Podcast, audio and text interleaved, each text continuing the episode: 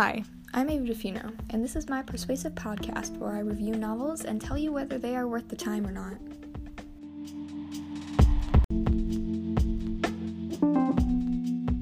Today's novel is Tell Me My Name by Erin Ruddy.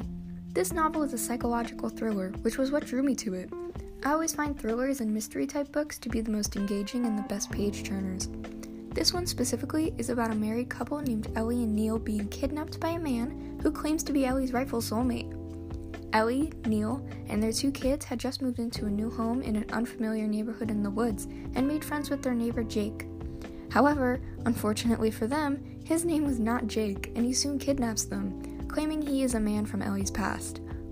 While holding them captive in the house of the real Jake, whom he murdered along with his wife, the mysterious captor gives her three chances to tell him his name, hence the title, and every time she guesses wrong, he cuts off one of Neil's fingers.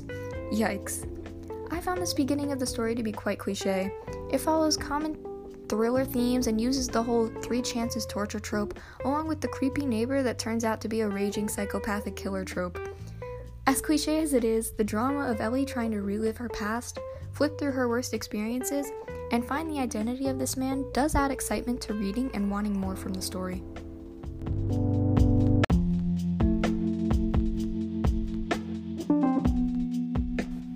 Throughout the whole first part of the novel, the perspective switches between Ellie and Neil, which makes sense because the characters are being developed and growing in a sympathetic light. But there are a total of three parts, so eventually she figures out who he is and where she met him. His name is Clive, and he was the bartender at the bar where she met Neil, which made sense since he hated Neil so much. Once she tells him his name, he dresses her up in provocative clothing, makes her dye her hair, and gives her bold makeup to put on. She immediately reads this as him dressing her up as someone. We later learn that the woman he is dressing her up as is actually his mother, who was a neglectful prostitute and alcoholic. During the second and third parts, the story switches perspective quite frequently, which I found very confusing. The story is told from Neil's perspective after escaping and trying to find Ellie, one of Ellie's work friends, one of Neil's friends, Clive, and Ellie herself. The switching was far too frequent and was overwhelming.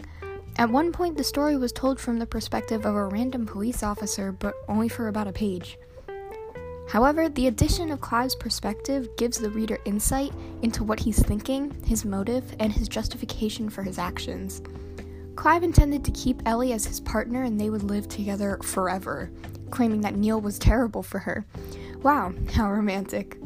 With this, Ellie learns a lot about her past and Neil that she never knew, causing her to question all of her past experiences with her husband before and after they were married.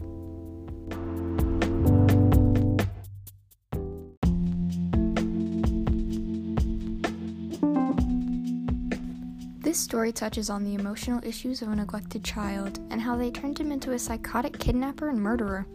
One thing to question about this plotline was how childhood experiences and how love from a woman was interpreted by Clive, causing him to not understand his emotions or how to show them.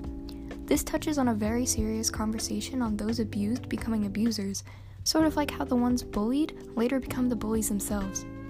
Such a lesson in the story is pretty controversial, and I felt that it added a lot more meaningfulness to reading the book. However, the first part added nothing to the plot and only served as a precursor to the real storyline. I found it to be meaningless and that it should have been scrapped by the author.